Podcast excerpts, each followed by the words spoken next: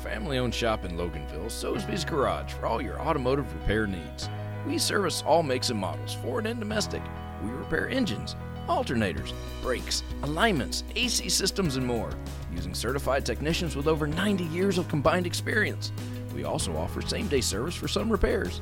Soesby's Garage, 200 Bay Creek Road in Loganville. Dependable, honest, and fair. Look us up on Google or Facebook. We'll take good care of you. Broadcasting live from the Subaru of Gwinnett studio inside the Sonesta Gwinnett Place Atlanta Hotel. It's time for Case in Point, presented by Paradigm Security Services. We are the cornerstone of security in the Southeast. Well, hey, everybody, welcome to Case in Point, brought to you by Paradigm Security Services.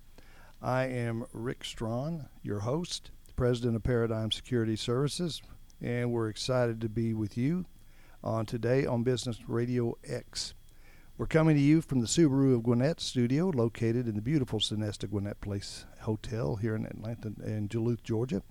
Each week, we plan to feature businesses in the Atlanta area and Duluth, Gwinnett County, uh, and people that are within those uh, businesses. While all businesses have security concerns, not all are about physical security, and we'll touch on that and all related aspects somewhere along the way through security during the course of each show. My guest today, I'm very happy to have Dave Emanuel. For those of you that don't know him, he's Mayor Pro Tem of the city of Snellville here in Gwinnett County. Beautiful city of Snellville. What do they say about Snellville? Everybody is proud to be somebody in Snellville. There you go. And um, you know, Snellville's what got about twenty thousand uh, That's population. Mm-hmm. Uh, it's grown a lot in the you know what seventies, eighties, nineties. Really expanded. Yes, it, it really grew as most of Gwinnett did through the 70s and 80s when Gwinnett was the fastest growing county in the country. And a number of years ago, we noticed that it kind of lost its small town feel. And the uh, city council at the time started a group called STAT, which is Snellville Tourism and Trade, and uh, brought out farmers market, upgraded our magazine, and uh, tried to get events going on that really brought that small town feel together, and it's been very successful. Well, it's brought a lot of it back. Let me ask you what I usually is my first question. Who is Dave Emanuel? Um, where were you born? What what what got you into doing what you're doing, and what do you do on a on a professional basis? Well, I was uh, born and raised in the lovely city of New York. Oh, one of Uh, those. One of those. and uh, got tired of the Northeast, moved to California for 14 years, lived in Southern California. And uh, it got to be a little bit much. The thing I found really interesting about Southern California is that the lifestyle there was pretty cheap. O- The only thing that was expensive was housing, and uh, that's changed over the years. But yeah. at the time I lived there, but people always seem to be aspiring to something that they really couldn't achieve. And uh, I remember we moved to Houston for a couple of years, and uh, I walked into a store, and at the time I was making a living as a freelance writer. And the guy said, "Well, what do you do for a living?"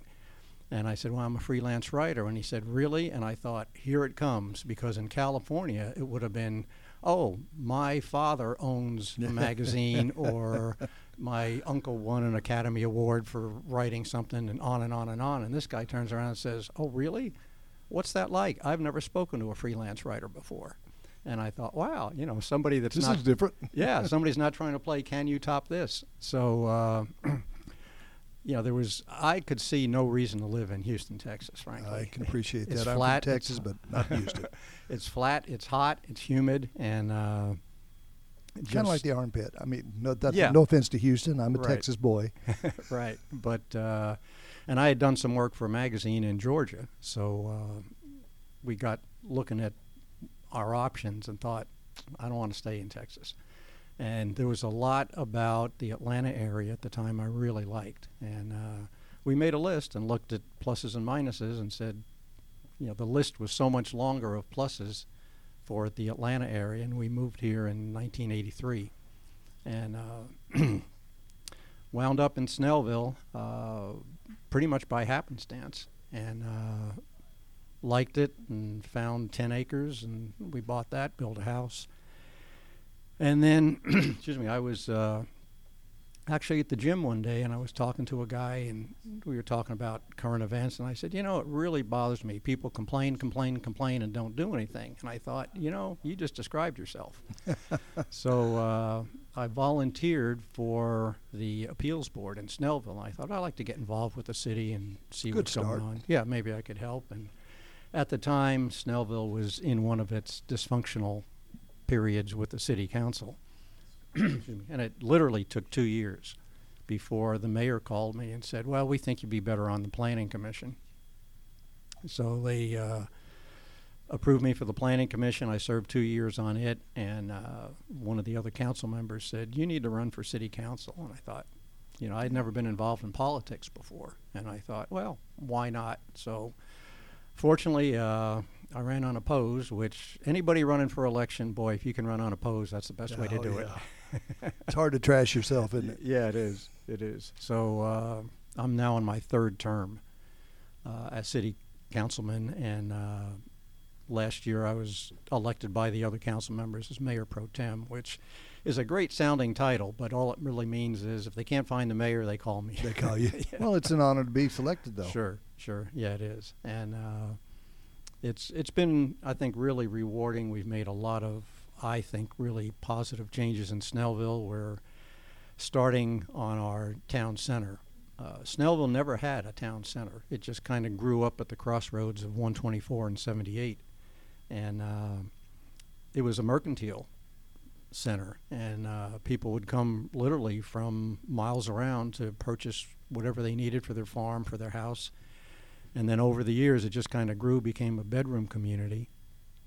And as with pretty much every place in Gwinnett County, people are looking more and more for a small city where it's uh, the, I hate to use the term because it's overused, but it's live, work, and play. You know, people want to Something comfortable. yeah, and they want to be able to walk to where they want to go, so they don't have to get in the car and drive and park. And uh, there's still going to be some of that certainly, but uh, yeah, we're looking at like pretty much every city in Gwinnett, uh, a multi-use facility where there'll be living space above retail and uh, commercial and office space close by, so you can walk to work, walk to a restaurant, and uh, never have to get in your car. You know, multi-use seems to be where it's at right now, as far as especially when you can get into like the town centers like yours, Right. Norcross, Suwanee. Right. Um, there's been so much go on with the development in that area that you know that brings me up to the talking a little bit about development and redevelopment. You know, it's changing the face of small cities all through Georgia. I know it's changing the uh, the face of Snellville. And you know, what other things have y'all done to help that atmosphere and especially in the redevelopment area? I know development is big. Y'all have a wonderful site that's just come in there and, and landed uh, right there in your backyard with the Amazon. And is there other stuff that you got in the works, or what? What else you doing? redevelopment is tough because people always look for the new, and uh, there really isn't much redevelopment going on in Snellville at the present time. And uh, I think when this town center gets built, that's when it's going to start, because now you have something compelling and a reason to redevelop. Uh, like a lot of, of small cities, Snellville has been pretty much all residential with some commercial. And Snellville's unique in that uh, along Highway 124, it's the second busiest commercial area in the county. It's only uh, second to Mall of Georgia in terms of revenue generated. And you can get pretty much anything you want somewhere along Highway 24, 124. And if you drive by there, a lot of times you'll see license plates from DeKalb County, Newton County, because people come to Snellville to shop. So that's been one of the biggest advantages for Snellville having that commercial base. Y'all just big, did a big redevelopment on that intersection. Yes, yeah, that was done in conjunction with the state DOT. Uh, one of the things people don't often recognizes the fact that even though a, a street or a highway is within the city, it's not controlled by the city. Still a state highway. It's a state highway or a county highway, and uh, we were fortunate to be able to work with the DOT and get some things that turned it into a really nice intersection. We have a signal bridge instead of wires hanging across, and it really made the intersection a lot more attractive. Well, I can tell you, traffic has definitely improved over what it was during construction. Oh yeah, oh yeah, and even even before construction, the only Yeah, oh yeah. the only excuse me only issue we have is it's it's a unique intersection in terms of the uh, displaced Traffic left flow. turn. And uh, I had my drone up the other day, taking a picture, taking some pictures, actually uh, for use by the CID. And I thought, you know, while I'm up here, I'm just going to run some video so people can see how it works. And you know, what are the chances that the time I put the drone up and shoot video, a car comes up 124 past all the signs that say no, No turns turn. and turns right into the oncoming traffic lane? You know, it's just, uh, I, you know, I don't know what part of no turns is difficult to understand, but and that happens on a pretty frequent basis. It's ahead in places other than where it should be. Yes, yes, and, and the sun's not shining where they are. exactly. You know, and coming from law enforcement, I totally get it. Well, I've been I went through that the other day, and it was you. ha- If you haven't been through it, you need to stop and think, because the tendency is you want to make that right turn, Mhm. but you know, there's God, the signs are all over the place Yeah. to help you do that, but it's just not paying attention. Right. It's just doing right. what you know what you want to do when you want to do it. That's Exactly. not a good idea in that intersection. No, you. that's that's for sure. well, you know. Do you have something else you want to No, say? that's uh, you know, it's it's been I think very successful in moving traffic through Snellville. It, that intersection has approximately 100,000 cars a day wow. going through it. you'd never think of it in that small area, but you know that's No. and that's a lot of traffic. And a It lot of the traffic, the idea is to get it to stick around a while and Mhm. shop and and all that. And speaking of traffic, you know, traffic's a challenge throughout the region, and yet there's no clear solution. And it seems to be the fallback is outdated technology, that type of thing. So, you know, that seems to be the preferred approach. What are your thoughts on that? Well, I've uh, I've written a number of articles and actually spoke in front of the uh, board of commissioners about their current proposal, and I've always thought that the only thing missing from the current proposal with extending heavy rail is that the mode of propulsion hasn't been specified. And I think if they specify steam engines, they'll have the perfect 19th century solution to a 21st century problem. Pretty much. Uh, again, you know, having grown up in New York City, uh, I've got a pretty good handle on heavy rail type transit. And to me, the core problem with MARTA is that MARTA has 38 stations. The New York City subway system has 426 stations. exactly. So extending MARTA into Gwinnett County simply gives more people the option of taking a transit system that doesn't take them where they want to go. Makes no sense. And at $250 million a mile, that four miles will cost a billion dollars.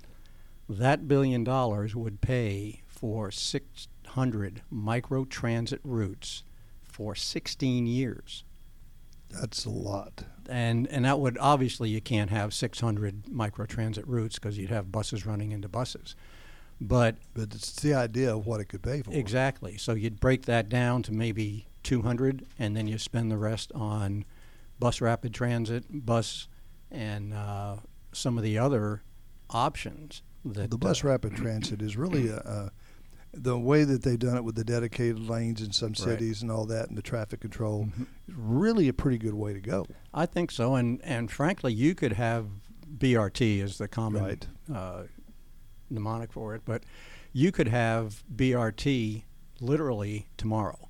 It wouldn't be the most convenient because there's the uh, stops aren't there. But you take a you take a bus, you put it in the controlled access lanes on 85 and 75, Mm-hmm. and you could get people uh, moving in very short order. There'd certainly there'd be some legal stuff you'd have to go through and and get some uh, plans put together, but you're not looking at building rail, building highways. It's already there, and I think somebody living along the route would gladly drive two, three, four, five miles in the wrong direction to get on the bus stop and get into Atlanta. And you know, the other problem I see with heavy rail extension is it only serves a sliver of the county.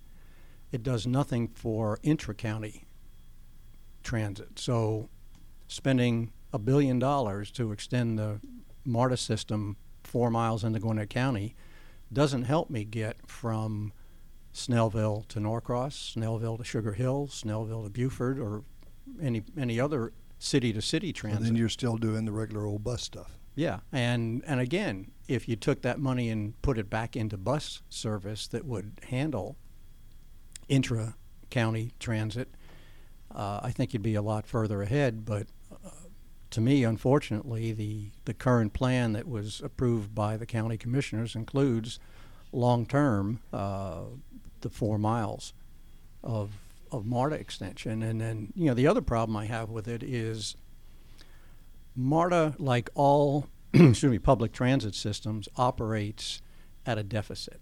It's only supported by tax dollars. And in MARTA's case, I think the operating budget in 2019 was $762 million. Revenue was $141 million. Slightly off. Slightly off. So you have you have a system that is being supported. 80% of the operate, total operating budget is being supported by taxes and federal grants.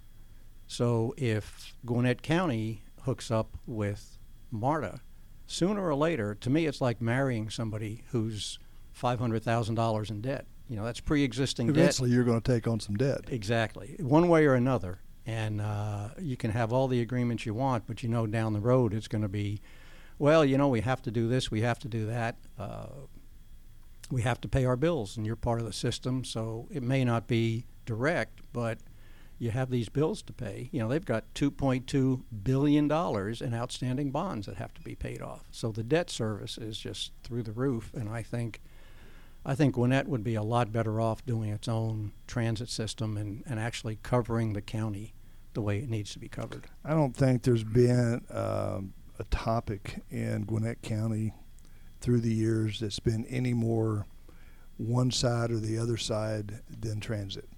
Uh, the only thing everybody can agree on is we absolutely have got to do something in the way of transit in this county. Mhm. Uh, the way it's grown, the expansion, the traffic, the, I mean, the people that want to move here, the businesses that want to come and have some type of direct contact and transit to the airport, um, and without having to, you know, drive in and get on. There's just got to be some way to do this to get everybody together, and and you know, right now, it's just I don't see a way. Well, it's it's difficult because transit is successful when it takes you from where you are to where you want to go. Exactly. In New York City, the subway system is frequently just the easiest way to get there because there's no parking. So if you drive in, you have nowhere to park or No costs, taxis. Cost you 30 40 dollars. Yeah, You've got to fight the taxis for the for the Right. roadway. Right, and uh, it's just it's just the most convenient way to do it. So when I have to drive four or five miles to get on a MARTA train, and then when I get to my closest to my final destination, I've got a 10 minute walk or an Uber or a Lyft ride or something else.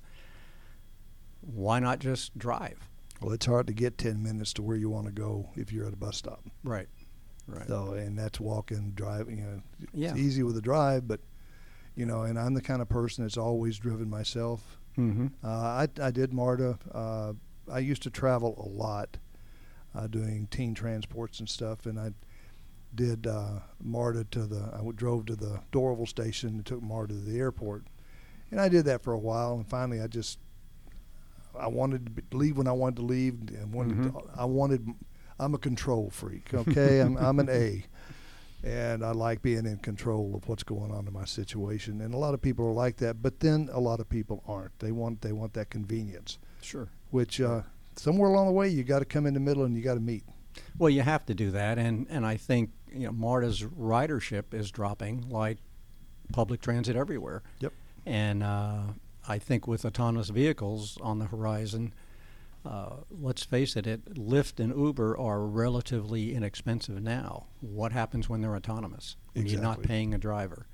And I think you're just going to see ridership continue to drop on public transit when there's more convenient operations. And frankly, I, I could see a day where you have little call them transportation appliances Mhm. that do the micro route can come together, hook up, run down 85 as a unit into a final destination. Let's say it's Atlanta, and then split up. So you're getting door-to-door transit. Now, if I can if I can get door-to-door transit, why am I going to walk, drive, run to a MARTA station so that I can ride and then walk, drive, run to my final destination? you know, according to the Jetsons, we were already supposed to be in air cars by now. I know. I don't know why it's taking so long. I, I, I, I don't get it. You know, we're we're still looking at how do we how do we bring a train in here when we're supposed to be flying to these locations. That's right. Well, That's community community pride is strong in, in many Gwinnett cities, and I know Snellville. You've launched launched Snellville Clean and Proud to keep the streets clean and, and building awareness of you know litter problems and organization, and litter pickup campaigns and stuff. How's all that going? How's that developing? Well, it was going really well until we got hit by COVID, and uh, you know it's kind of difficult saying let's go out and get together and pick up litter. Uh, we actually have another litter pickup scheduled for uh, two Saturdays from now, and the city has through this Clean and Proud program has adopted Oak Road. And it's amazing what you find when you go out and pick up litter. And Oak Road's relatively clean. But uh, first time we did it, we picked up 33 garbage bags full of litter. Wow. Uh, I think I found enough nuts, bolts, and washers to build something, and uh, just a whole variety of different things that people just discard Toss. out the window. Yeah, Now you get a lot of face masks. yeah, yeah. Face masks and gloves are the Yep. are the latest, and uh, you know it's it's really unfortunate that people aren't more aware of the the effects of litter. You know, it uh, it, it It's a shame. it's a problem for, for some animals who get into the litter and uh, it gets in our sewage system and it, it does create a lot of problems. It's more than just unsightly. It uh, it creates a lot of problems for the environment and frankly it's it's not that big a deal to hold on to a piece of paper until you get So somewhere. you get home. Yeah. You just and dispose of it properly and, and part of what we're trying to do with Clean and Proud is just build awareness. And uh, you know, the fact that you didn't throw that piece of paper on the ground doesn't mean you can't pick it up. And you know, unfortunately, with some of the things that are going on, I tell people try not to pick it up unless you have gloves on or something, because you never know what's on it. And uh, fortunately, the fentanyl thing seems to have subsided somewhat. But I certainly wouldn't want anybody going out and picking up something and It- coming in contact with something like that. Oh, it's, it's like the old well, in what you're talking about about being unsightly, and not at all. It's like the the old Superman comic thing where they had the, him lecturing the kids about throwing a bubblegum wrapper, Mm-hmm. And next thing you know, there's just mounds and mountains and mountains of bubblegum wrappers, and so and it it's true. It's the more you know. It's not just your little piece of paper. Right. It's a combination of everybody doing their part. Mm-hmm. You mentioned COVID 19, which is, you know, the response to COVID 19 has created a lot of confusion from our so called experts. And it seems to change every week, uh, whether it something works, something doesn't work, something is good, something's bad. You know, how are y'all dealing with that over in Snellville? Well, we uh, we suspended our meetings for a while. Uh, then we we came back with them with social distancing and masks, and uh, that's been what we've been doing uh, so far. Uh, the problem, I think, is that this coronavirus is unlike anything that we've seen before, and um, typically we would have seen it go away in the summer months, which it hasn't. And I think there's a lot of there's a lot of confusion because there's so much politicizing of the issue. Uh, you know, Exactly. my my thought is it really doesn't hurt me to wear a mask. And you hear the well, you're breathing your own carbon dioxide. Yeah, I think I can handle 15 minutes of carbon dioxide. Unless you got bad breath. Yeah, and uh, and I think it's to me, why not wear a mask? It doesn't hurt anything, and it- it's not like you're in a in an N95 mask, which is really tight uh, for hours on end. You're you know you're in. I I wear one when I go out publicly. Uh, I don't know if it does any good, but it certainly can hurt. And uh, the cities in, in Gwinnett have a weekly conference call with Dr. Arona, who's in charge of the Gwinnett, Newton, Rockdale public health departments. And her standpoint is social distance, wear a mask, wash your hands. And I asked the other day, to me, what's really mysterious is how it's transmitted. And I don't think we have a handle on the most frequent form of transmission because it went from droplets in the air, respiratory droplets in the air, to respiratory droplets on surfaces. And then when you contact the surface, you get it on your hands, and you put your hands on your face, and you've you've and got then it. And then it doesn't live long on surfaces, and then it, It does doesn't live stay in the air, and Right. it dissipates with sunshine. Correct. And the air is great. Get outside, no stay at home. Yeah, and I, I think part of, part of the problem has been the mixed the mixed messages that, well, this is an essential business. You know, I really don't know that going to Home Depot or Lowe's to look at patio furniture is really essential.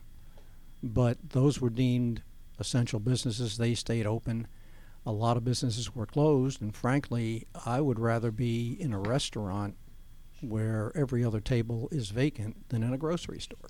Oh, absolutely. So you know, I, I again, you have this mis- mixed messaging, and I don't I don't go much for conspiracy theories, but you know, you got to look at this thing, and all the people. It seems to come out every day. More and more, the people pushing the vaccines have a vested interest in vaccines. So, I'm going to tell you, you need. We can't do anything until we have vaccines for everybody. And when we have vaccines for everybody, I'm going to make a couple million dollars out of it. uh, there might be a conflict there. well, and just a little bit. I know one of the things that really, I guess, irritates me the most about the whole thing is you've got a lot of people that just get up on their soapbox and, and really start preaching and condemning people for one decision, the way you do it or another. Or uh, a good example is the people that really uh, raise hell about somewhere like Costco requiring masks. You know, the bottom line is, the way I look at it, is if you don't want to wear the mask, don't go to Costco. If you want to go to Costco, wear the mask. You know, you have a choice of to, whether to patronize something or not Right. patronize it. You and so you make your decision just because somebody else has a different opinion. Our problem today is we have no tolerance for other decisions in a lot of a lot of areas, a lot of particular Yeah, that's that's ideologies. right. That's Uh, that's correct. And uh, you know, I think the other thing that people miss is I go into Costco, I don't wear a mask, I get the virus, and I sue Costco. Yeah. I so mean, why shouldn't Costco require masks? Yeah. Because they're doing it for it's two reasons. It's their liability. It's their liability and, and to protect people. And again, what does it hurt? Yep. I, I have no problem with people that. I mean, uh, if I don't want to wear it and I don't want to go in there, I just don't go in there. Go Exactly. somewhere else. Exactly. It's not that Yeah. big a deal. If No. I need it that bad, put a mask on your damn face. Mhm. But uh, I guess really the other thing is all this stuff that's going on, and you've got you've got to push to defund or uh, diminish or unfund police departments. I know I am, of course, being retired, a ex- tremendously big supporter of uh, the blue, of our police officers, law enforcement, and uh, my stand. Well, before I give my standpoint, how do you feel about it? I, I'm reminded of, of a phrase from the 60s because there was a, back then, there was also a, an anti police movement. And, and the phrase that always comes to mind is if you, if you don't like the police, next time you have a problem, call a hippie. call a call call a crackhead. Yeah, exactly. and, and I don't, I don't understand it. It's kind of like saying, you know, I got bit by a rabid dog, so therefore we should eliminate all dogs. It makes no sense. And you know, oddly enough, one of the reasons people like moving to Snellville is because of our police department. We have, uh, Awesome, a good chief too. yeah, I think we have the best, the best police department in the southeast, if not the nation. Of course, the chief comes from a pretty good location that I'm familiar with as far as department. but uh, and and we did things the things that people are clamoring for now uh, we did voluntarily years ago I think we we were one of the first police departments to have body cameras on all police officers and I remember thinking at the time these people were saying yeah we should have all these police officers wear cameras and I'm thinking yeah we should because then you'll see the real deal It's, you also you also see what they don't do that you the people are saying they do. Correct. is more important than. Correct. I'm all for catching people doing what they shouldn't do. mm-hmm. Uh, that's what law enforcement does. That's Is they catch people doing stuff they shouldn't do. But uh, there's a lot of stuff out here where they're they're raising total hell. They're making a lot of complaints that really doesn't happen just to get their five minutes of fame, uh, fame, and unfortunately, it causes a lifetime of injury to the officer. Yes, it does, and and there's so much that goes on with a police stop. Uh, you know, and our chief will constantly use the example of police officer pulls pulls over a car. There's a man and his wife and two kids in the back seat. Is this a high risk stop or just a normal risk stop? And people say, "Oh, that's a that's a normal to low risk stop." And he said, "Well, the situation he's aware of, the officer got out, walked up to the car, the guy opened fire and killed him. Mm-hmm. And no stop is a low risk stop because you never know what you're going to find. And I don't know what uh, you know. I, I don't get it, frankly. Uh, you have somebody who's holding hostages. Well, you know, we're going to send a social worker in, and he's going to talk the guy down. That's not going to happen. And I think there's just unrealistic expectations of what non-police people can do. You know, am I going to go into a domestic dispute unarmed?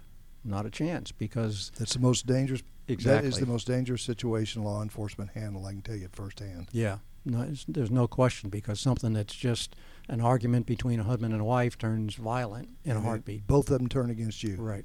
in right. a second. So I think, frankly, I think a lot of this is a criminal element and a uh, an element that just wants to run wild. Anarchists that are using a legitimate protest as cover, because when you look at what's been going on, uh, what did burning down the Wendy's in Atlanta accomplish?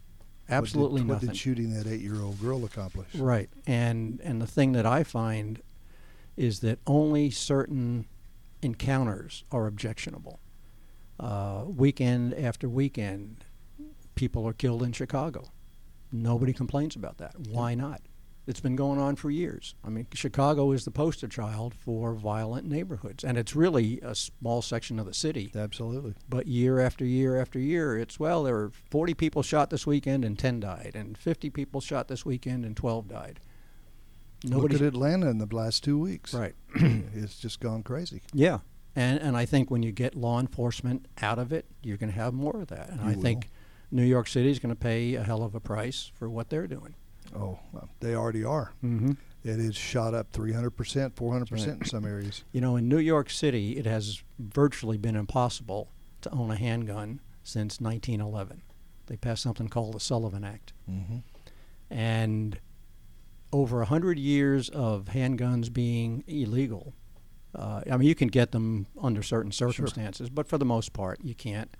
So, after a hundred years of handguns being illegal, the logical conclusion is there is no handgun crime in New York City. Right. And I think if you look at the statistics, you'll find something completely different because criminals always have guns. Criminals are going to get the guns no matter what the, the law-abiding person Mhm. does. I mean, that's just the fact. That's right. And, you, And you know, you look at people in Chicago and they say, well, that's because they go outside of Chicago to get the guns. Okay. Why don't they have the problem outside of Chicago? It's not a gun problem, it's a culture problem. It's a culture problem. Exactly.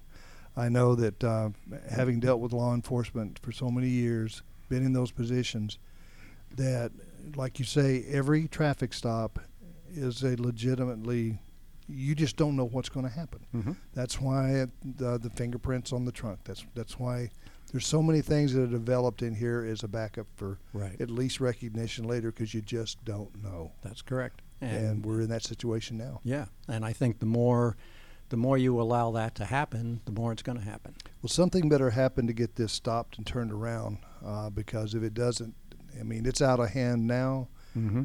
People don't realize just how bad it can really get if this doesn't get stopped.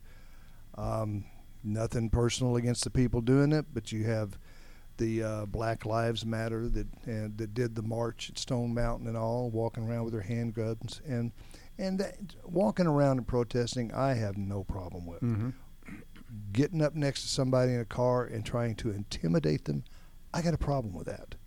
You know, why should I have to be, be worried about getting intimidated and being talked to like that just because I'm going somewhere down the street that they want to walk in the middle of the damn street? Right.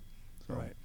Well, excuse me. Um, Thank you so much. I could I could go on talking with you for probably another hour, but unfortunately, I don't have another hour to talk. Mike will cut me off in a heartbeat. So um, let me just say thank you for joining us on Case in Point, presented by Paradigm Security Services. And remember, you can join us live every Wednesday at 11:30 in the morning, or you can listen to our show anytime you want by going to businessradiox.com, clicking on the Gwinnett Studio, then click on Case in Point. We are. Please go to any of your podcasts, uh, iHeart, iTunes, any just about any podcast uh, platform you can get and subscribe. Lets me know that you're there. Lets me know that you've at least uh, interested in some of my shows, and uh, you'll learn something. Remember, the most important thing about this voting season coming up into November is not necessarily which party you vote for. Be informed before you vote. Pay attention to what you're doing. Don't just vote a certain way because your daddy or your mama or your aunt or your uncle or your sister or your brother or you know 20 for 100 years we've been a certain party go out and research a little bit and find out what that person is actually standing for and what they say. And then cast your vote with an informed decision. Anyway, join us next week at 11:30 when we will talk with business leaders about their businesses and related security issues in today's world. Thanks again to my guest Dave Emanuel. Thank you and for I having really me. appreciate it very much. Good luck to you, what you're doing, and you know, fantastic luck to Snellville. And uh, I love the Evermore CID. It's uh, it's a great CID. So um, uh, thanks again to my guest, and for our producers, Mike and Amanda and JJ, and I'm Rick Strawn. And remember, at Paradigm Security Services, we cover more than just your assets.